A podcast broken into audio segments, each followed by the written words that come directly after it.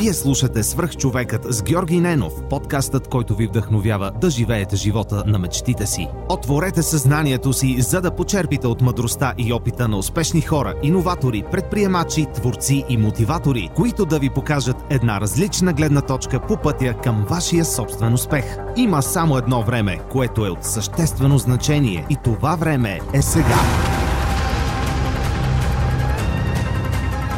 Здравейте! Вие слушате Свръхчовека с Георги Ненов. Днес имам удоволствие да ви представя Майя Цанева.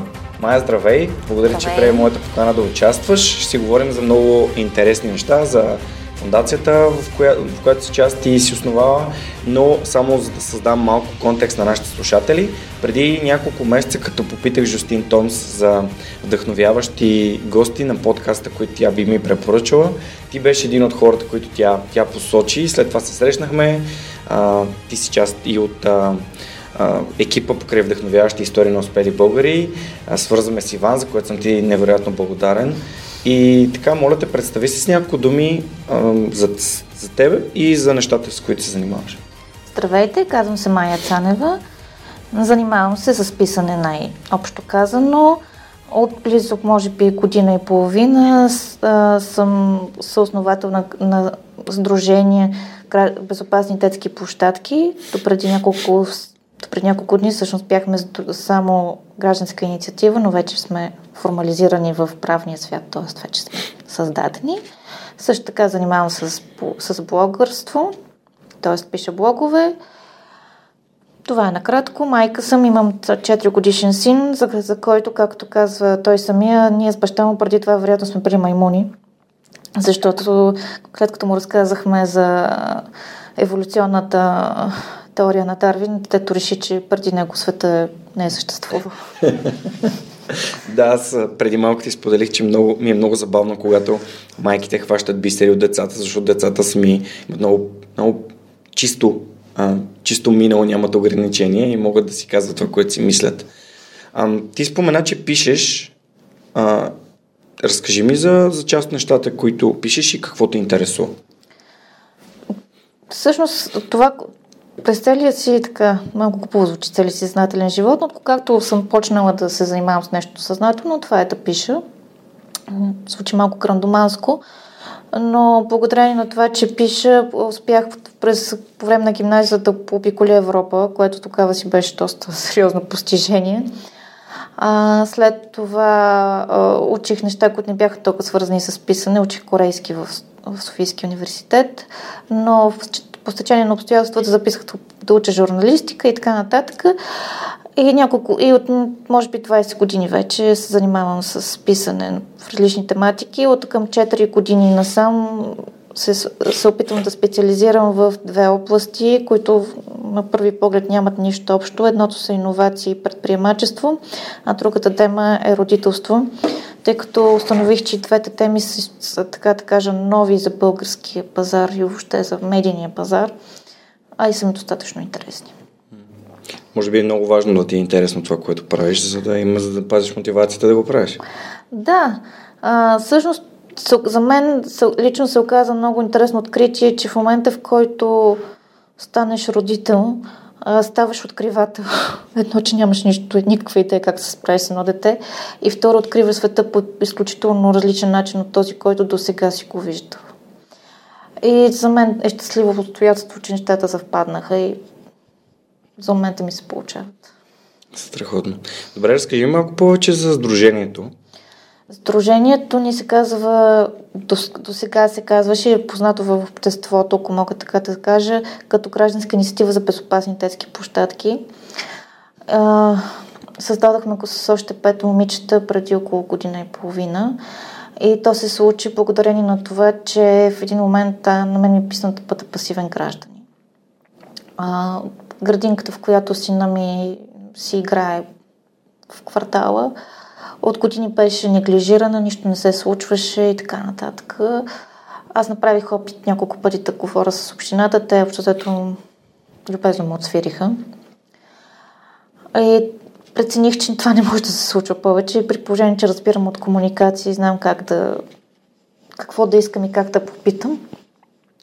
Направих нещо, което ми се стори най-логично, имайки предвид, че съществуват социалните медии. Написах един тълъг пост във Фейсбук, който обясних, че трябва да поискаме отговори защо нещата не се случват и как така не се случват, и че при положение, че има начини на гражданите да изявят своята воля, желания, искания, права и така нататък, не е логично да ние да стоим в ролята на ни прости мранкачи.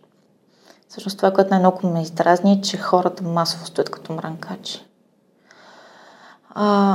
И след това, за мое голямо очудване, веднага се събрахме с пет майки, Дени, Дания, Цвети, Стиляна и сега ще изпусна някой, който ще бъде много лошо. Но няма значение, събрахме с 5 момичета, с които стартирахме идеята. След това към нас се присъедини тази година и първия мъж, който е истинска изненада, че един мъж се присъедини към 5 жени. И създадохме издружението. И всъщност съм много горда, че направихме тази група, защото чрез малки стъпки успяхме да канализираме част от комуникацията на гражданите с общината по отношение на детските площадки. А освен това накарахме гражданите да се почувстват, както се използва тази странна дума, овластени. Може ли да ми посочиш няколко примера за такива успешни неща, които сте задвижили, за да може хората да видят представа?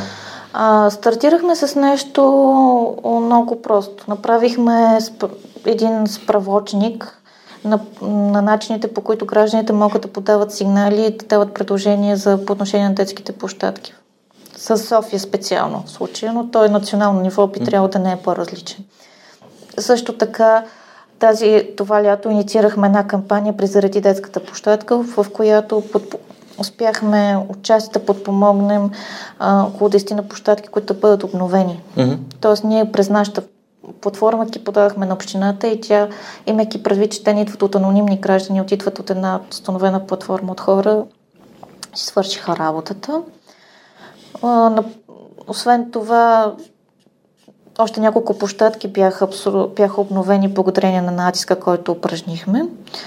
А също така успяхме да генерираме достатъчно гражданска воля и натиск за това общините да дават повече информация за това какво правят по тази тема. Да не замитат нещата в ъгъла, да осъзнаят значимостта на темата детските площадки. Ще дам като пример това, че тази есен и зима направихме 5 или 6 срещи с районните кметства в София, на които поискахме информация за това какво те са направили през годината и те ни я дадоха. Поискахме да ни формулират и да ни изпратят техните приоритети за 2018 година, а също така им подавахме конкретни сигнали, по които те дълго време не са се ослушвали, нищо не са правили. Което всъщност може да е малко, не е кой знае колко, не може да сме казали, че сме построили нова детска площадка, но от друга страна,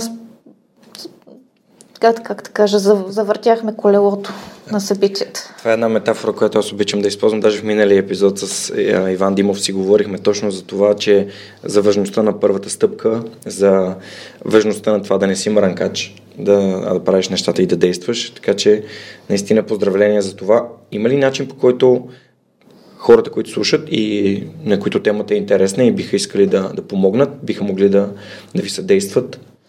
Разбира се, за момента разполагаме само с страница във Фейсбук. Надявам се тази година, тъй като имаме доброволци, които пожелаха да ни помогнат за това, да имаме и вече истинска страница в интернет. Също така, след като вече сме регистрирани от съда и съществуваме като правен субект, колкото и смешно да стои, да звучи това, ще надяваме да привличаме дарения, чрез които да правим добри дела. Но за мен лично е по-важно хората да осъзнаят, че трябва да ни помагат. Това, което всъщност най-много ме дразни в това, което ни се случва, че все още се разчита на това, че след като има 5 души или 10 души, които правят нещо, за теб е окей, просто сложиш един лайк. С един лайк не решаваш проблема.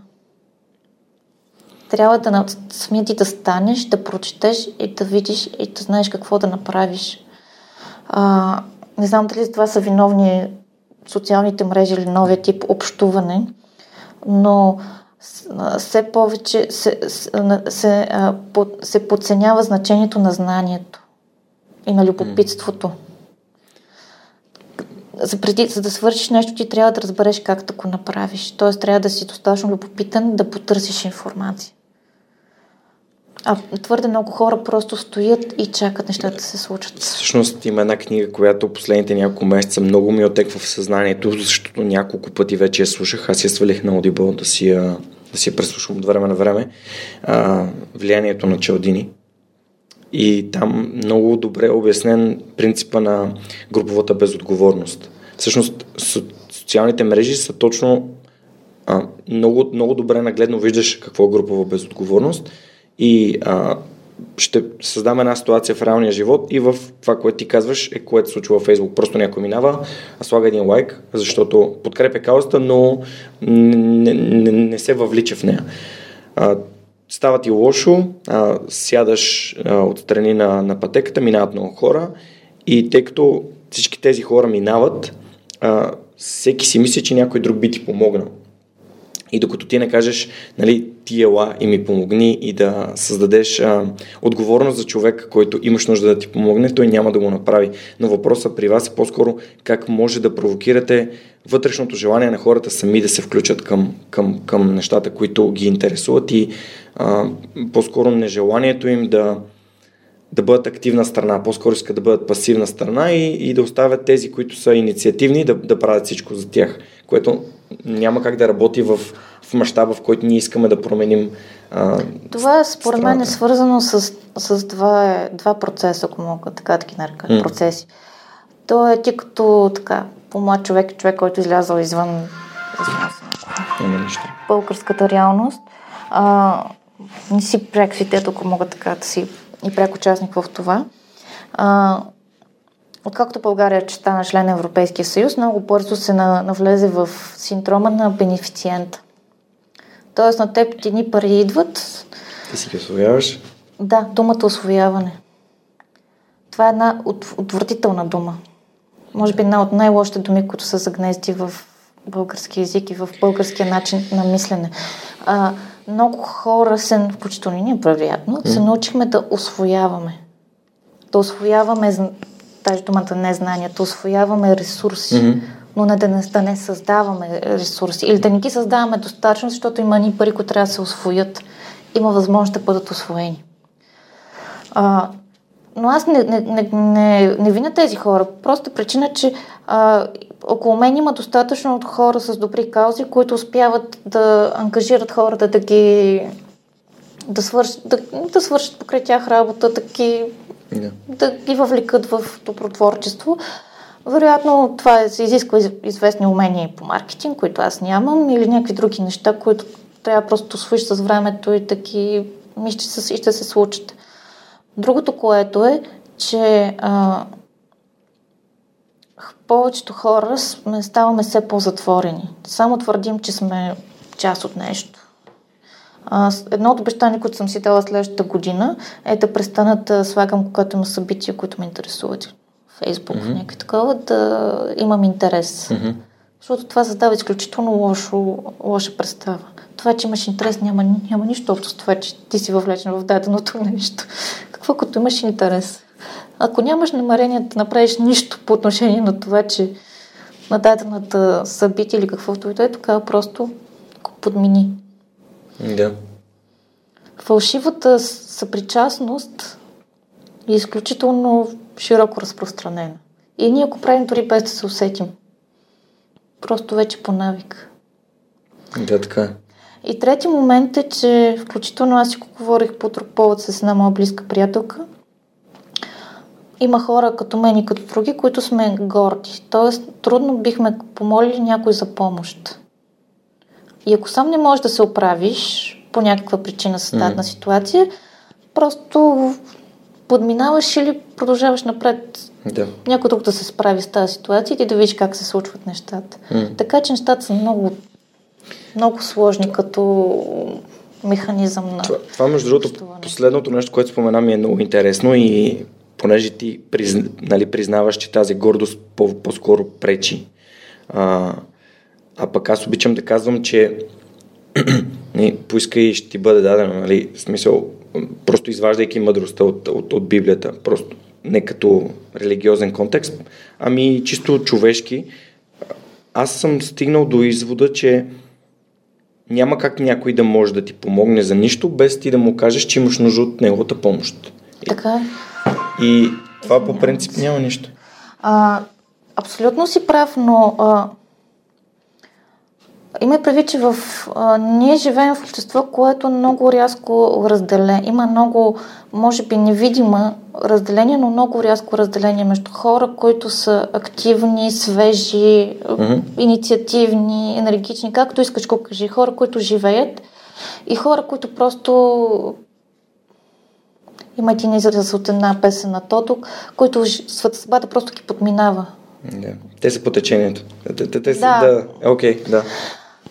Така е. Съгласен съм, че има доста такива хора, но все пак как можем да накараме тези хора да се замислят, и тук идва и свръхчовека като такъв тип проект, чрез личния ни пример. Можем да им покажем, че когато някой се размрънка, ето, нищо не става с тази детска площадка пред болка, така си от 20 години, ти можеш да кажеш, ето има това сдружение, то прави тези неща и вече нещата се случват. Защо, нали? Да, личният пример е най-добрата. Той във възпитанието на децата, личният пример е най-добрата практика. А ти ако си добър човек, ще възпиташ добър човек. Ако си ден човек, ще възпиташ ден човек. Няма да възпиташ някой льолю.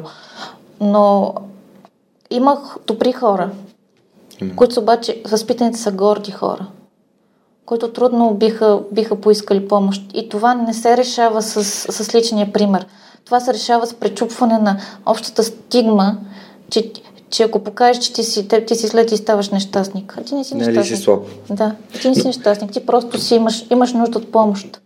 Добре, ако се върнем към теб самия като човек, който има някаква гордост и го осъзнаваш, ти ако осъзнаваш, че имаш тази черта, много по-добре би контролирал ситуациите, в които имаш нужда от помощ. Не е ли така? Тоест, така ако ти знаеш, че си горд и че това ти пречи и го осъзнаваш, е много по-вероятно другия път, когато имаш нужда от помощ, да си кажеш, гордостта ми пречи тук или наистина няма кой да ми помогне.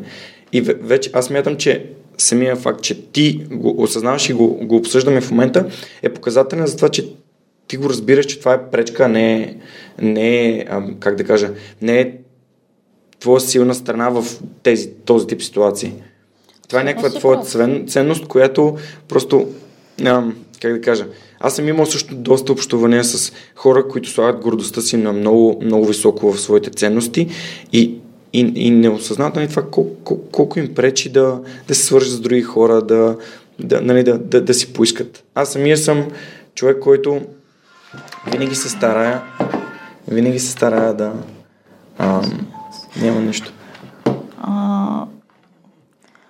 По принцип си абсолютно прав, но дори кажем, създаването на това сдружение, това, че поисках помощ, буквално, поисках помощ от други хора, да им казах, нали, не може просто така да стоим и да чакаме, е успех, първа крачка към преодоляването. Но... Има от неща, в които човек по-трудно се пречупва тази гордост. Но това е, да кажем, че са в лични отношения или в други ситуации. Защото е много лесно да си силен, когато си навън, когато си сред хора. Истинската сила, когато си сам или сред най-близките си, тогава да можеш да изкажеш това, което те прави слаб и да споделиш отговорността за света. Аз имам една теория, която не знам дали е правилна, най-вероятно не е правилна. Тъй като аз съм, може би, нашето поколение. Края на 70-те, началото на 70-те години сме, може би, последните, които помним телефоните с... Как се казваше? Да, с шайба. черно-белия телевизор и Голденбургови. Ти вероятно дори не знаеш кои са Голденбургови. Помня много добре кои са Голденбургови. Аз като дете на 80-те също. Така. Не знам как е било в твоето семейство. Моето семейство беше малко по, да кажем, италианско семейство. Сме последните, които сме били възпитавани в един леко... Не може да не сме били възпитавани, сме живели един псевдоморал. Тоест, имало една стигма, която е трябвало нашите родители да живеят и да следват. И те, дори да са били много готини хора, много мили, много така напредничива, няма как да не са, да не са пречупили тази стигма в отношението на децата си и да са ги възпитали. И дори в това с тип, според мен, са точно тип стереотипи. Това се доказваха последните проучвания, ако си чел, имаше октомври, ноември излязаха, че 80% от българите смятат, че жените трябва да стоят вкъщи и да готвят, а мъжете печелят парите, което аз може да го повярвам, че... 21 век. 21 век. Тогава е била много силна стигмата, нали, това, че събота и неделя мъжът стои под колата... Какво е там? Да, оправя колата нещо. Ровичка там, тупа килимите, жената, нали, всичко остава, някакви такива неща. Тия стереотипи много трудно се разчупват. И тази гордост е част от тия неща. Затова включително така наречените различни семейства са преживявали много трудно този период, защото много по-трудно да бъдеш различен, след като си има на конкретна... Да, то може би и другия проблем тук е, че когато ти си различен и обществото малко или много те отхвърля или ти слага някакъв етикет. Так, това пак си говорихме в предишния епизод. Да, това е... Склонността ни да слагаме етикети на хората, които са различни по някакъв начин. Затова всъщност тази уж свобода, която в момента се наслаждаваме, уж тия нови нрави и така нататък, са толкова изкуствено всъщност и не идват отвътре. Че за това ние имаме толкова сериозен проблем с приемането на различните. Ако ти си възпитан в такова време, в което си скочил от ясната стигма до пълното безхабери, пълното свободия, ти не знаеш къде са ти ориентирите. И може би трябва да минат 2 или 3 поколения, като се наместят малко нещата и наистина стане свободни, приемем различните по начина, по който би трябвало. Просто да кажем здрасти, как си, да приключиш с темата, да не обсъждаш защо си различен и защо не си различен, ти просто си различен. Да. Аз го виждам като тенденция по-скоро вече в поколението след края на 90-те, защото те по никакъв начин не си спомнят това, което е било преди 89-та година и те израстват изцяло в това дигитално общество, където всеки е свободен да бъде и да прави всичко, което сам поиска, включително такива има нови неща върху. Не знам, забелязал ли си, аз понеже следя с интерес, електронните спортове като такива, това са спортове, които в моите ученически години бихме ги нарекли спортове за зубари. Аз никога не съм ги знала, така че... Да, идеята е, че в момента можеш да използваш компютъра си да изкарваш пари като дете, дори брат ми е такъв пример, можеш да изкарваш повече пари, отколкото родителите си, които работят някаква почтена или сигурна работа и то в пъти, може да изкарваш повече пари. И то, правейки нещата, които те кефят, които до преди 5, 6, 7, 10 години родителите си казвали, защо си губиш времето да ги правиш. Имаме българин, който е световен шампион по една от най-вървежните световен мащаб игри и който взе няколко милиона $, просто от примерно 2 дни игра. И повече от Гришо на ATP турнира в Лондон. Но това е бъдещето. Според мен децата на 90-те, вече края на 90-те, са толкова освободени и се надявам, че навлизайки в бизнеса, както имам такива примери, хора, които са участвали в подкаста, като Дания от АРС в епизод номер 2, като Любо Янчев от МКМ, те са на 20 години и за тях ограничения няма. Те нямат това в главата си, което аз имам, че мъжът трябва да е глава на семейство, да бъде основа на всичко, да прави всичко, жената си се и вкъщи и да готви, чисти и паре. Те просто възприемат, нали, обществото в моментния му вид, без да... Което казва, че сина ми е прав, че ние сме като динозаври. Да, ние може би, да. Ние сме последните динозаври. Или като музея на динозаврите ще ни показват някоите. Готино е, че можем да си говорим и да си разсъждаваме по такива теми, защото колкото повече се замисляме и колкото по-добри въпроси се задаваме, толкова по-адекватни отговори и решения можем да измислим.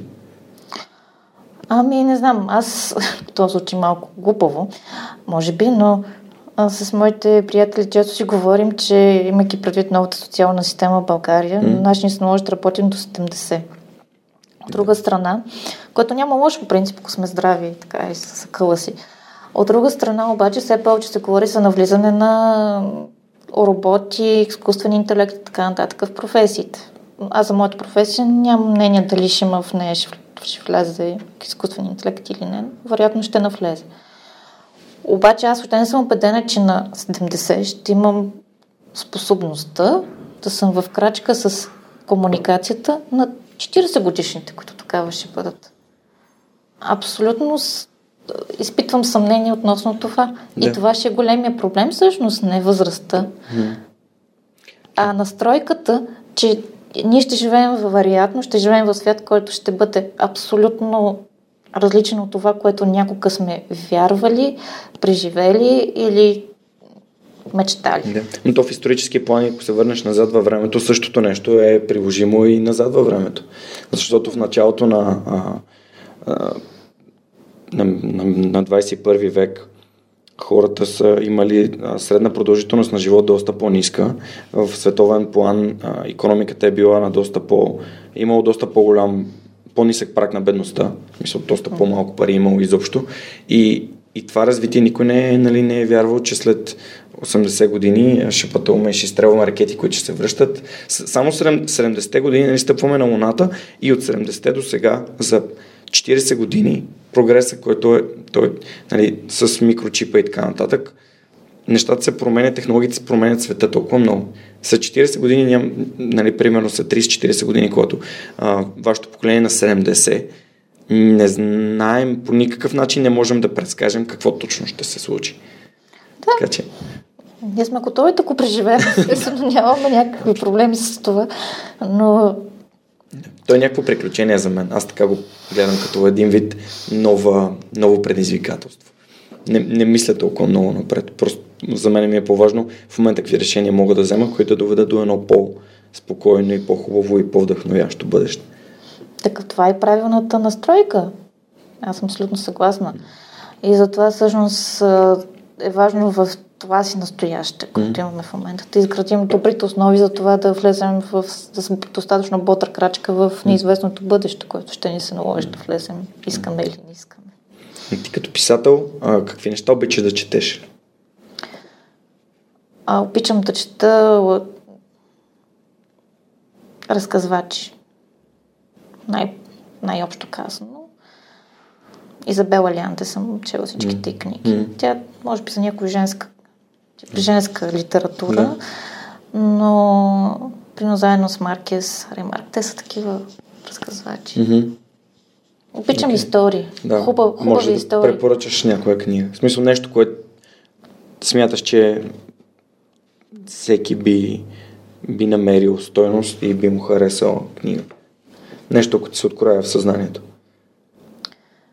Малко е срамно, но последната година не съм чела много книги, което не е хубаво. В смисъл, чела съм книги, но съм чела приказки, което е много хубаво човек да чете приказки. Препоръчвам на всеки да чете приказки, класическите приказки.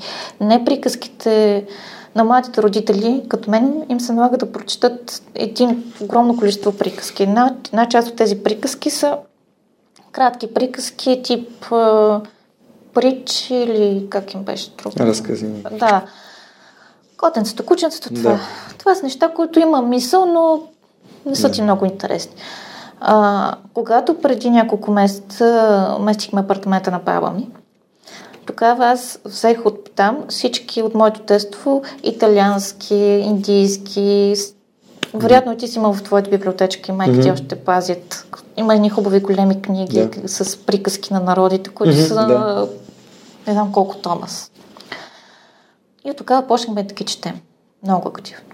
включително и български народни приказки, но не кратките варианти, а класически пълните варианти. В тях има много мъдрост.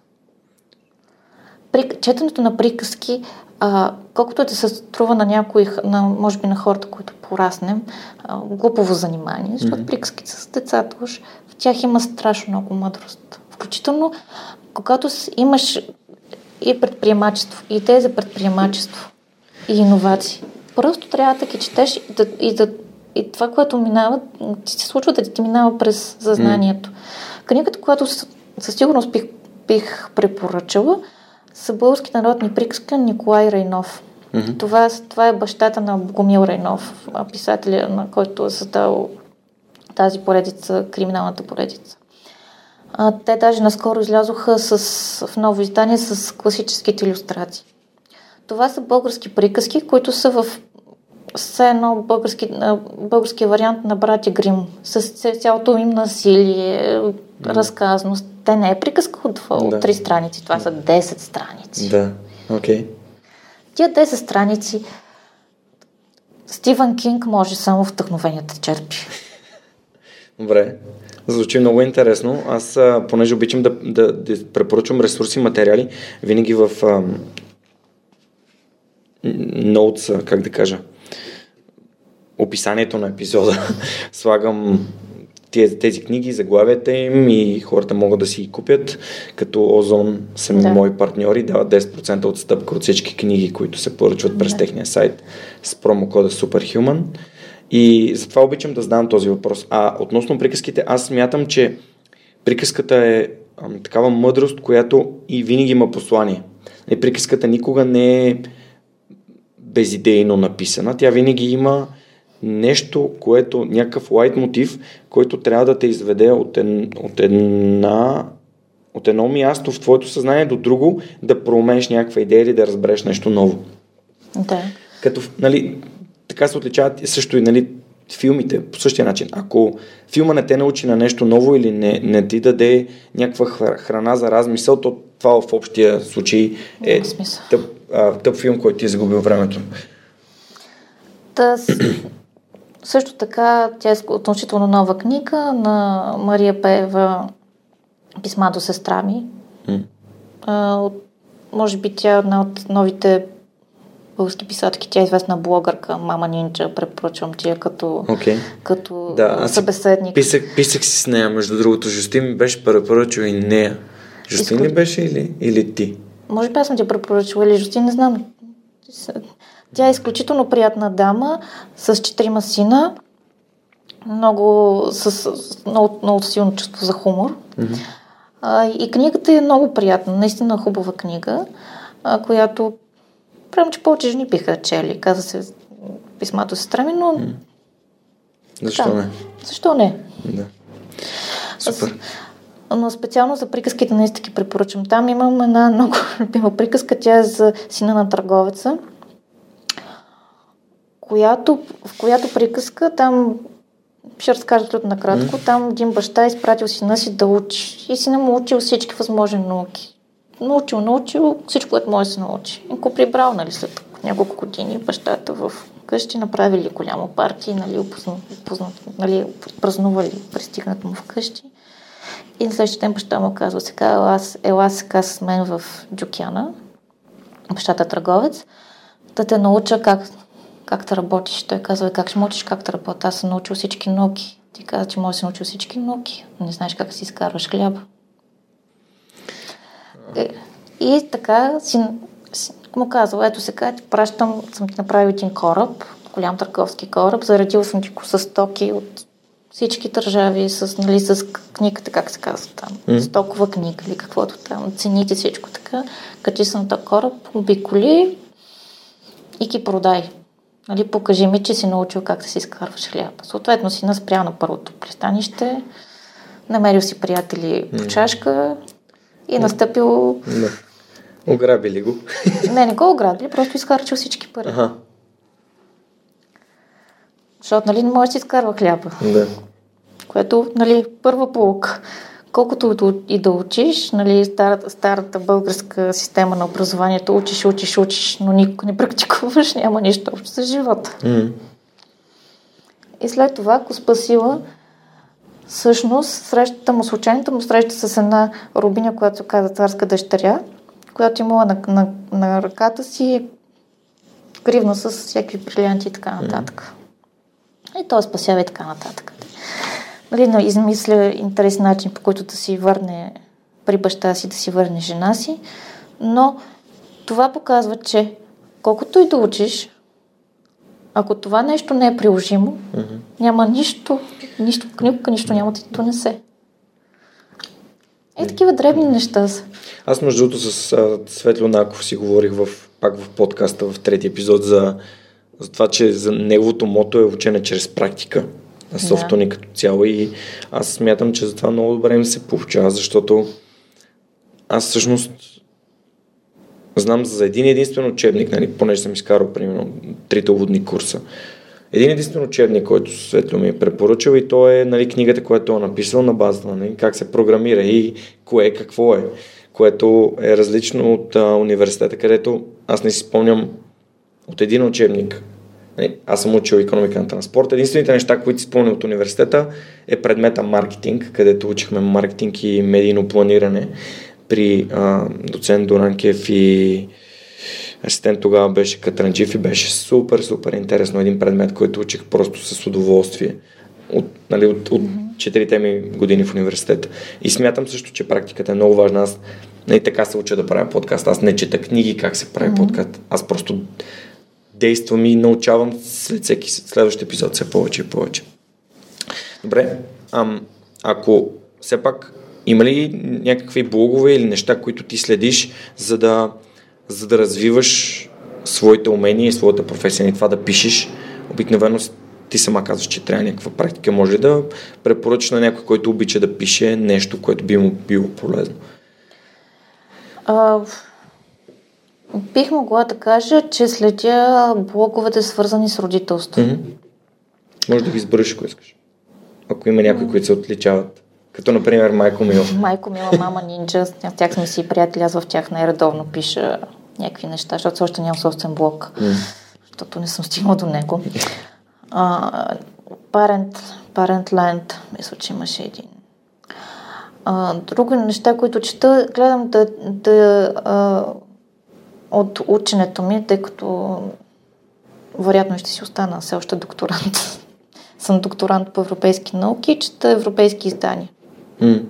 Политически обзървър, Ню Йорк Таймс, Телеграф. Просто ги чета. Чета за иновации. По иновациите, значи, нали, аз в един момент установих, че ми е интересно. Другият човек, който много ме запали, е Леона Сланова, която ти вероятно знаеш от Innovation Starter. Още не я знам. Изключителна дама. Okay. Така че това, което се стара да чета две неща. За иновации и за родителство. За родителство обаче установих, че е по-добре да се чете англоязични източници. Нали, не искам да звуча като човек, който не чете на български език, но истината е, че нещата се случват отвъд нас. Да. И примерно, колкото и да ме невероятно, нали, всякакви мрежни следят какво четем и какво търсим. Яхо ми предлага най-редовно някакви интересни неща, които аз намирам оттам и Хъфингтън пост. Да, нещо, което всички четат, предполагам. Абсолютно, да. Между другото, това е нещо, което се споменава много в западните подкасти. Ариана Хъфингтън и Хъфингтън пост като цяло. Те са... слушам. Слушам тет разговори по различни теми. Съркен Робинсън. Да, също. Но гледам просто си ги търся нещата по-тематично. Да, това, което те интересува теб. Супер. Нямам определени източници, които нон-стоп да проследявам. Общо заето с малко всеядно животно по отношение на информацията, което не е хубаво, защото може да доведе до душевен и умствен кастрит, ако мога така да се изразя. Това, което съм установила, че търсейки информация, свързана с родителство, деца и този тип теми, винаги стигаш от теми, свързани с насилие. А в един момент не знам. Защо? Аз си мислих, че не знам какво съм си мислила, но допреди над 2 години не обръщах внимание толкова на криминалните новини. В смисъл, бях ги приела като част от обща плява, която щеш, не щеш ти... Медиите ти сервират. Да. Как мисля. Да. Някъде да изпякаш. В един момент обаче установих, че всъщност насилието спрямо деца, спрямо хора, които... спрямо деца и животни е нещо, което буквално ни се случва ежедневно. И то, и то достига през тебе по канали, които дори не можеш да предположиш, че може да достигне. И той преди ме е удрил, той думата не е удрил в сърцето, но така да е присвивал. Mm-hmm. Но сега наистина ме удря в сърцето. Много... Какво мисля, че е причината? Ами аз си обяснявам, нали, може да звучи странно, че повечето родители, предполагам повечето, защото има различни типове родители, в един момент откачаме. Всъщност и повечето родители сме откачени, може да си го признаем в прав текст. Значи първо спиш малко, второ не знаеш, мислиш за 15 неща, къде така нататък и развиваш логика различна от тази на хората, които не се занимават активно с деца, ако мога така да го кажа. Освен това, много повече те боли, когато става дума за деца. Защото винаги в съзнанието ти, че това може да е твоето дете. Или твой племенник. Или приятелчето на твоето дете. Осъзнаваш, че всичко това се случва буквално на съседната улица. Аз, нали, не съм живяла в чужби, нали, в щатите, примерно, но прегледайки яхото и така нататък, излиза, че в щатите има изключително голяма престъпност прямо деца. Което всъщност може би е нормално, имайки предвид начина, по който те медийно живеят. Но това наистина е много странно като понятие. Там ти, повечето хора, които сме възприели, че имат много такава строга система на наказание, закон се спазва, нали, дори с ексцесиите, но са доста такива сериозни мерките. А в този момент виждаш, че наскоро ме потресе тия случай, там някакъв родител беше, например, родител беше оставил детето си, 3-годишно дете, за наказание на 0 градуса по пижама, примерно, навънка, някакъв койотко открадал, някаква така безумна история, дори не искам да си я спомням. Но разбираш, че хората откачат. Да, според мен това малко или много се дължи на големия стрес, който имаме и така неосъзнаването на важността му. Тоест, не мисля, че хората приоритизират много добре нещата, които се случват около тях, особено като имат дете. Не знам, това е моето разбиране. Аз самия знам какво имаш предвид, защото моят брат е доста по-малко от мен, 11 години, може да се каже, че аз съм го отгледал. И това за откачането ми е ясно, защото понякога ти се чувстваш безсилен и колкото и да си родител, просто не знаеш какво да направиш, което те изкарва извън някакви нормални рамки, може би. Стресова ситуация е да реве едно дете и да не знаеш какво да може да направиш. Не знам дали е стресова или с крайна сметка всички са били родители. Преди наши има родители, след това ще има родители. Така, това е кръговрата на живота.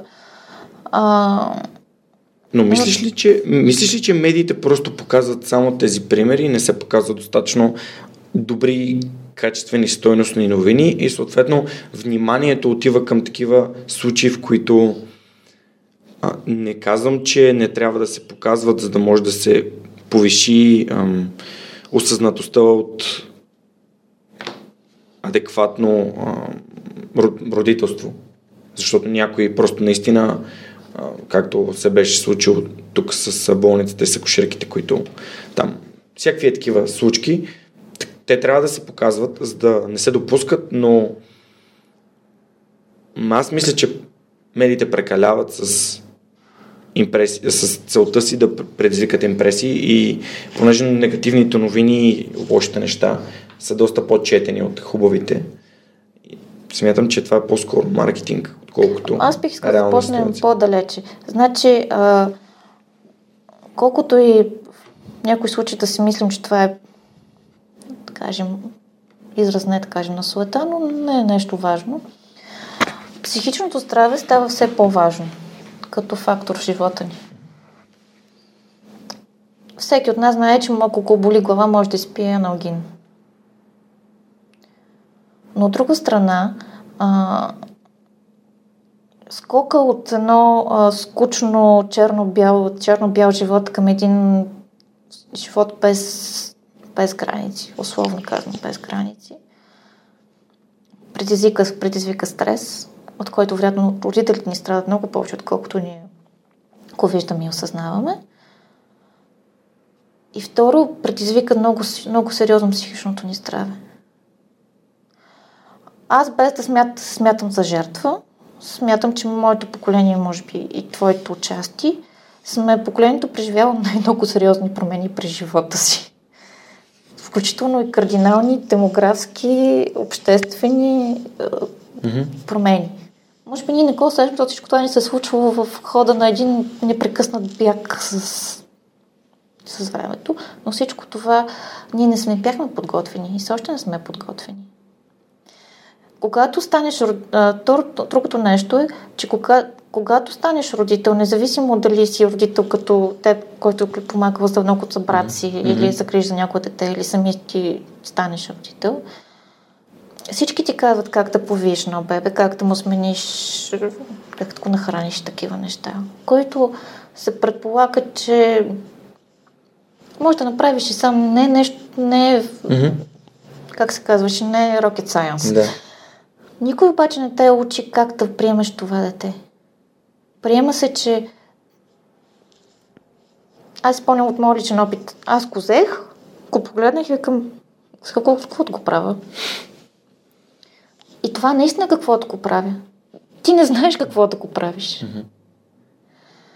Това се случва с това, като започнеш нова работа, новите професии са много важен, много голям стрес. Аз, примерно, не знам на детето да обясня какво точно работя. Аз не съм инженер. Не съм и журналист. Много хора не могат да обяснят какво работят на децата си. С една дума.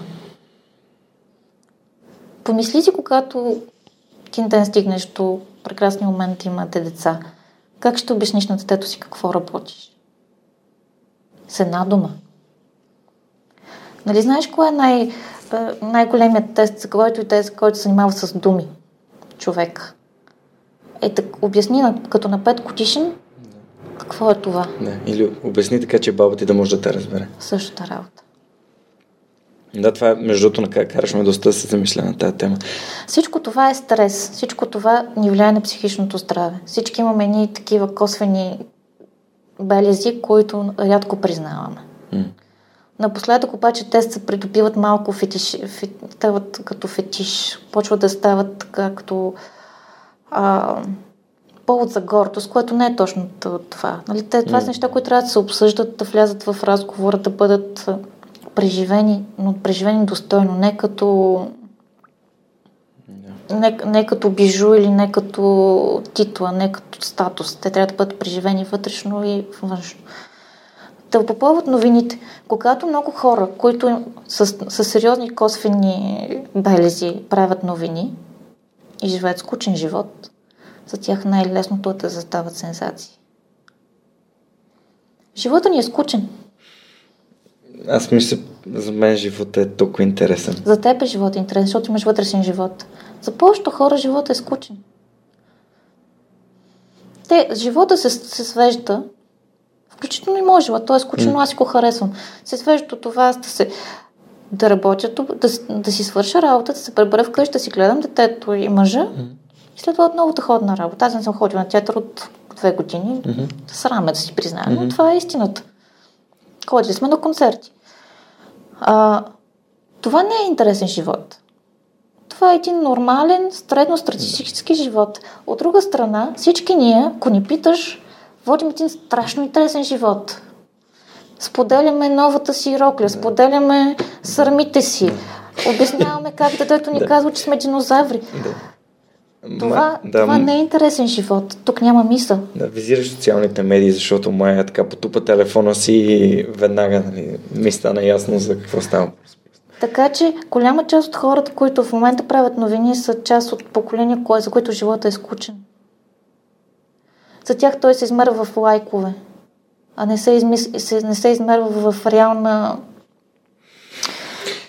реално действие. Искаш да кажеш, че социалните медии заместиха живота като изживяване, да. Просто създадаха един, как да кажа, бутафорен, измислен свят, в който всеки си споделя невероятния живот, който всъщност е невероятен само онлайн.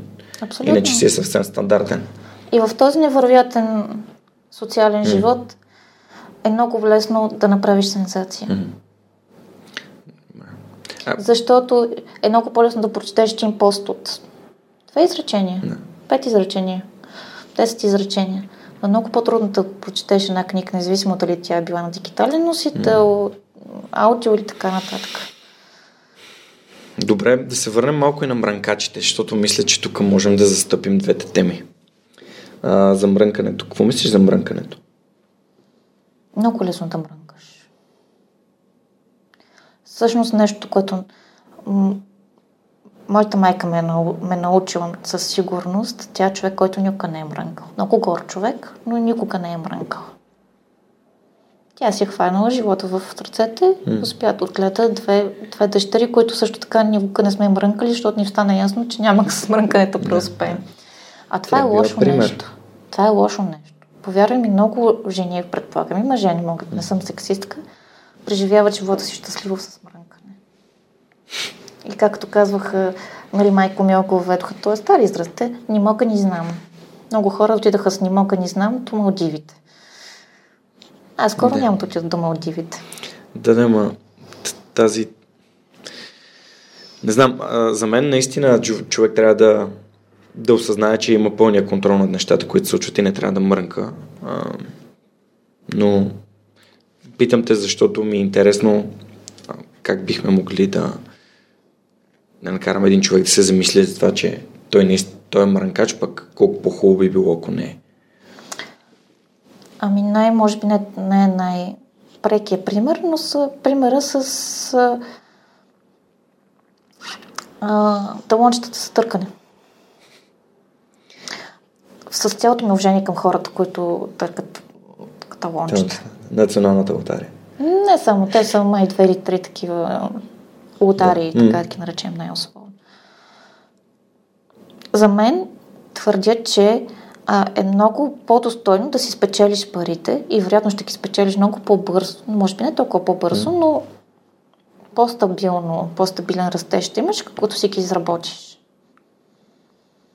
Имаме едни приятели, които твърдят, че там по някакви вътрешни източници, че абсолютно тенденциозно тези бързите пари, които се падат в районите, които има много високо нива, много голяма бедност. Да. Но тези хора продължават да бъдат бедни. Разбира се. Защото търкаш на талонче. Получават на готово нещо. Това като симптома на тото милионера. Да, и парите зачезват. Освен това, мрънкачите са много лесно управляема маса. Тази сутрин слушах някакъв разговор между някакви социолози или синдикалисти, в който обясняваше някой от тях... Сега си изкупих мисълта. Някой от тях обясняваше, че постижението на 2017 година било това, че все повече в България се влезли пари, които не са от усвояване. Тоест, може би мрънкачите намаляват, което е голямо постижение. Напредък. Има напредък. Това е наистина сериозен напредък. Но, да, нещо друго казах, ще там една дама, тя каза следното. За да има по-малко мрънкачи, трябва от замеси на мрънкачите на време да се изтеглят децата в активната среда. Тоест, като му покажеш, че нали, мама и тати може цялата живота са мрънкали да си стоят на мизерното му хлясово жилище, в което нали, гледаме чалка и слушаме слави, извинявам се за продуктовото позициониране, но ако това ни е живота, ние ще продължим да живеем мизерно. Да, всъщност средата е много важна. Във връзка с националната лотария има един много готин лав, който не играе печели. И да, това стъркането на билетчета, да и аз не го разбирам.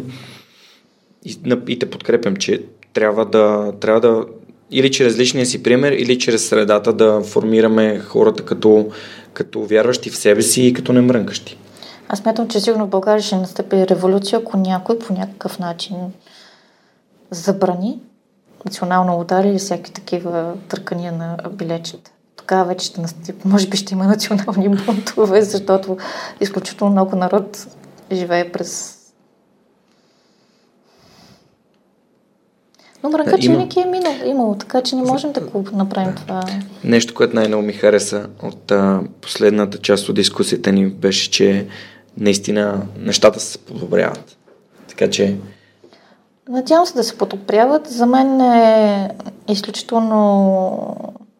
Аз съм изключително доволна от това, че през последните години, когато занимавам повече с иновации и предприемачество, срещам хора, и то не само хора по над 20, ами така и в по-зрела възраст, които търсят нов път през себе си.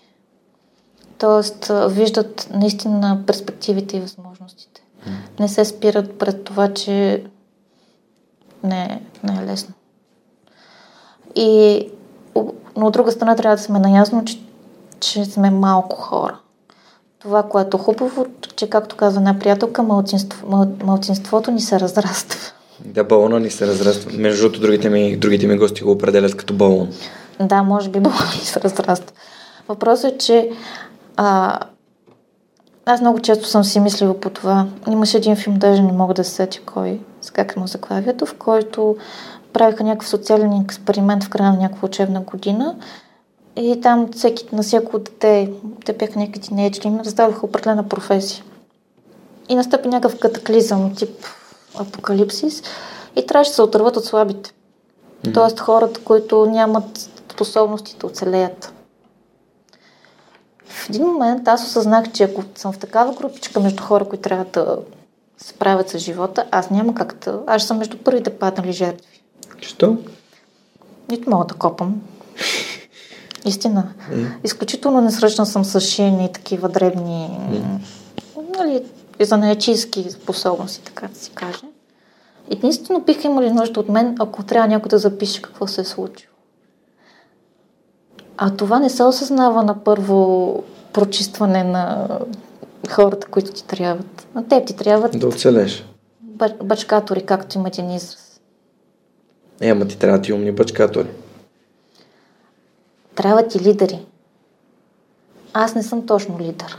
Аз съм човек, който ще свърши работата, но аз смятам, че едно по-важно не е да имаш лидери. Лидерите се виждат в моменти, те са ясни. На втората линия са стратезите, анализаторите, тези, които правят възможни да се случат нещата. Тази паче втора линия се оформя по-бавно. Тя не излиза директно. Тоест, мен са ми отрязали главата след първото... Аз не вярвам в това. Не вярвам в това. Мисля, че всеки може да мотивира най-доброто в себе си и да открие в себе си неподозирани неща. Да, ако си в нужда, може да се научи всичко да правиш. Да, абсолютно съм... Да. Така. Неволята от българските приказки е много важна, защото неволята ни учи на нещата, в които можем да постигнем сами, когато осъзнаем, че имаме силата да го направим. Но това е свързано и с професиите, и с пазара на труда. Колко от нас действително имат професии, които ще оцелеят? От колко програмиста има нужда? Все повече. Качествени говори. То за да има качествените, нали, трябва да си предават знанието. Това е готиното на професията, че те хората, колкото са по-качествени, толкова по-добре могат да научат тези, които идват след тях. Съответно, нивото на програмистите се развива. Но аз съм на по-различно мнение. Според мен, типичните професии, които са примерно продавач в магазини и така нататък, които са свързани предимно с ръчна работа и не толкова с интелектуален труд, по-вероятно съвсем скоро да не съществуват. Да, но част от нашите родители са именно такива професии. Това е еволюцията. Сега, нали, идеята е, че стойността, която новите професии генерират, е по-голяма, за да може да получават повече, да има повече по-добър икономическо състояние. Не съм икономист, не мога да разсъждавам.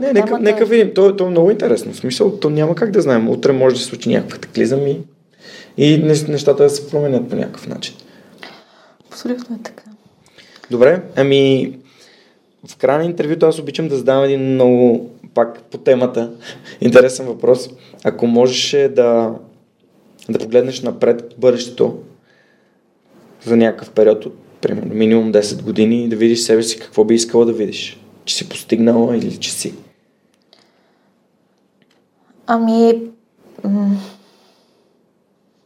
Бих искала да съм здрава. Най-вече. Да продължавам да бъда любопитна. Защото без любопитство няма развитие.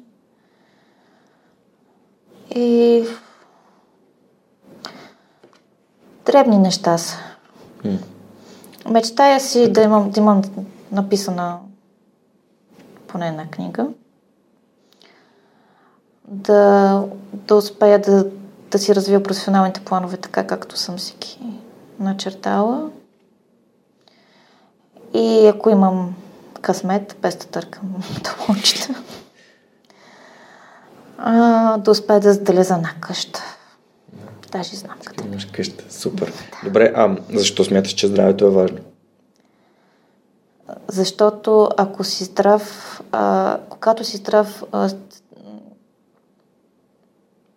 всички останали неща се нареждат. И то не става дума само за физическото здраве, нали, крака, ръце и така нататък, мозък. Психическо здраве. Трябва да сме здрави. След като сме здрави, ако сме здрави или сме постигнали здраве след някаква болест, осъзнаваме какво щастие да си здрав и да си жив на тази си тук. Защото ако живота е именно за това дар, че той ти дава възможност да оцениш дребните победи. Понякога дребните победи започват от това да съхраниш, може би, най-важното здравето. Супер. Майя, много ти благодаря, че се включи в Свръхчовекът. Радвам се да имам възможността да общувам с теб и да развиваме нашия си балон, да си го надуваме, така и да има повече хора, които заедно да имаме проекти като вашето сдружение и като Свръхчовекът, за да показваме добрите примери и да сме дейни участници в обществото и да го формираме, а не да сме мранкачи. И аз благодаря много. Всъщност това е първото интервю, в което си говорим за Сдружение безопасни детски площадки. Призовавам всички вас, независимо дали нас или други неща, огледайте се около себе си. Детските площадки са вашето мино и вашето бъдеще. Те са мини свят, в който децата ви, внуците ви, приятелчетата ви ще са един ден. Погрижете се за тях, както се грижда за света около себе си. Благодаря ви, че бяхте с нас днес. Пожелавам ви една вдъхновяваща седмица и до следващия епизод на Свръхчовекът. Чао!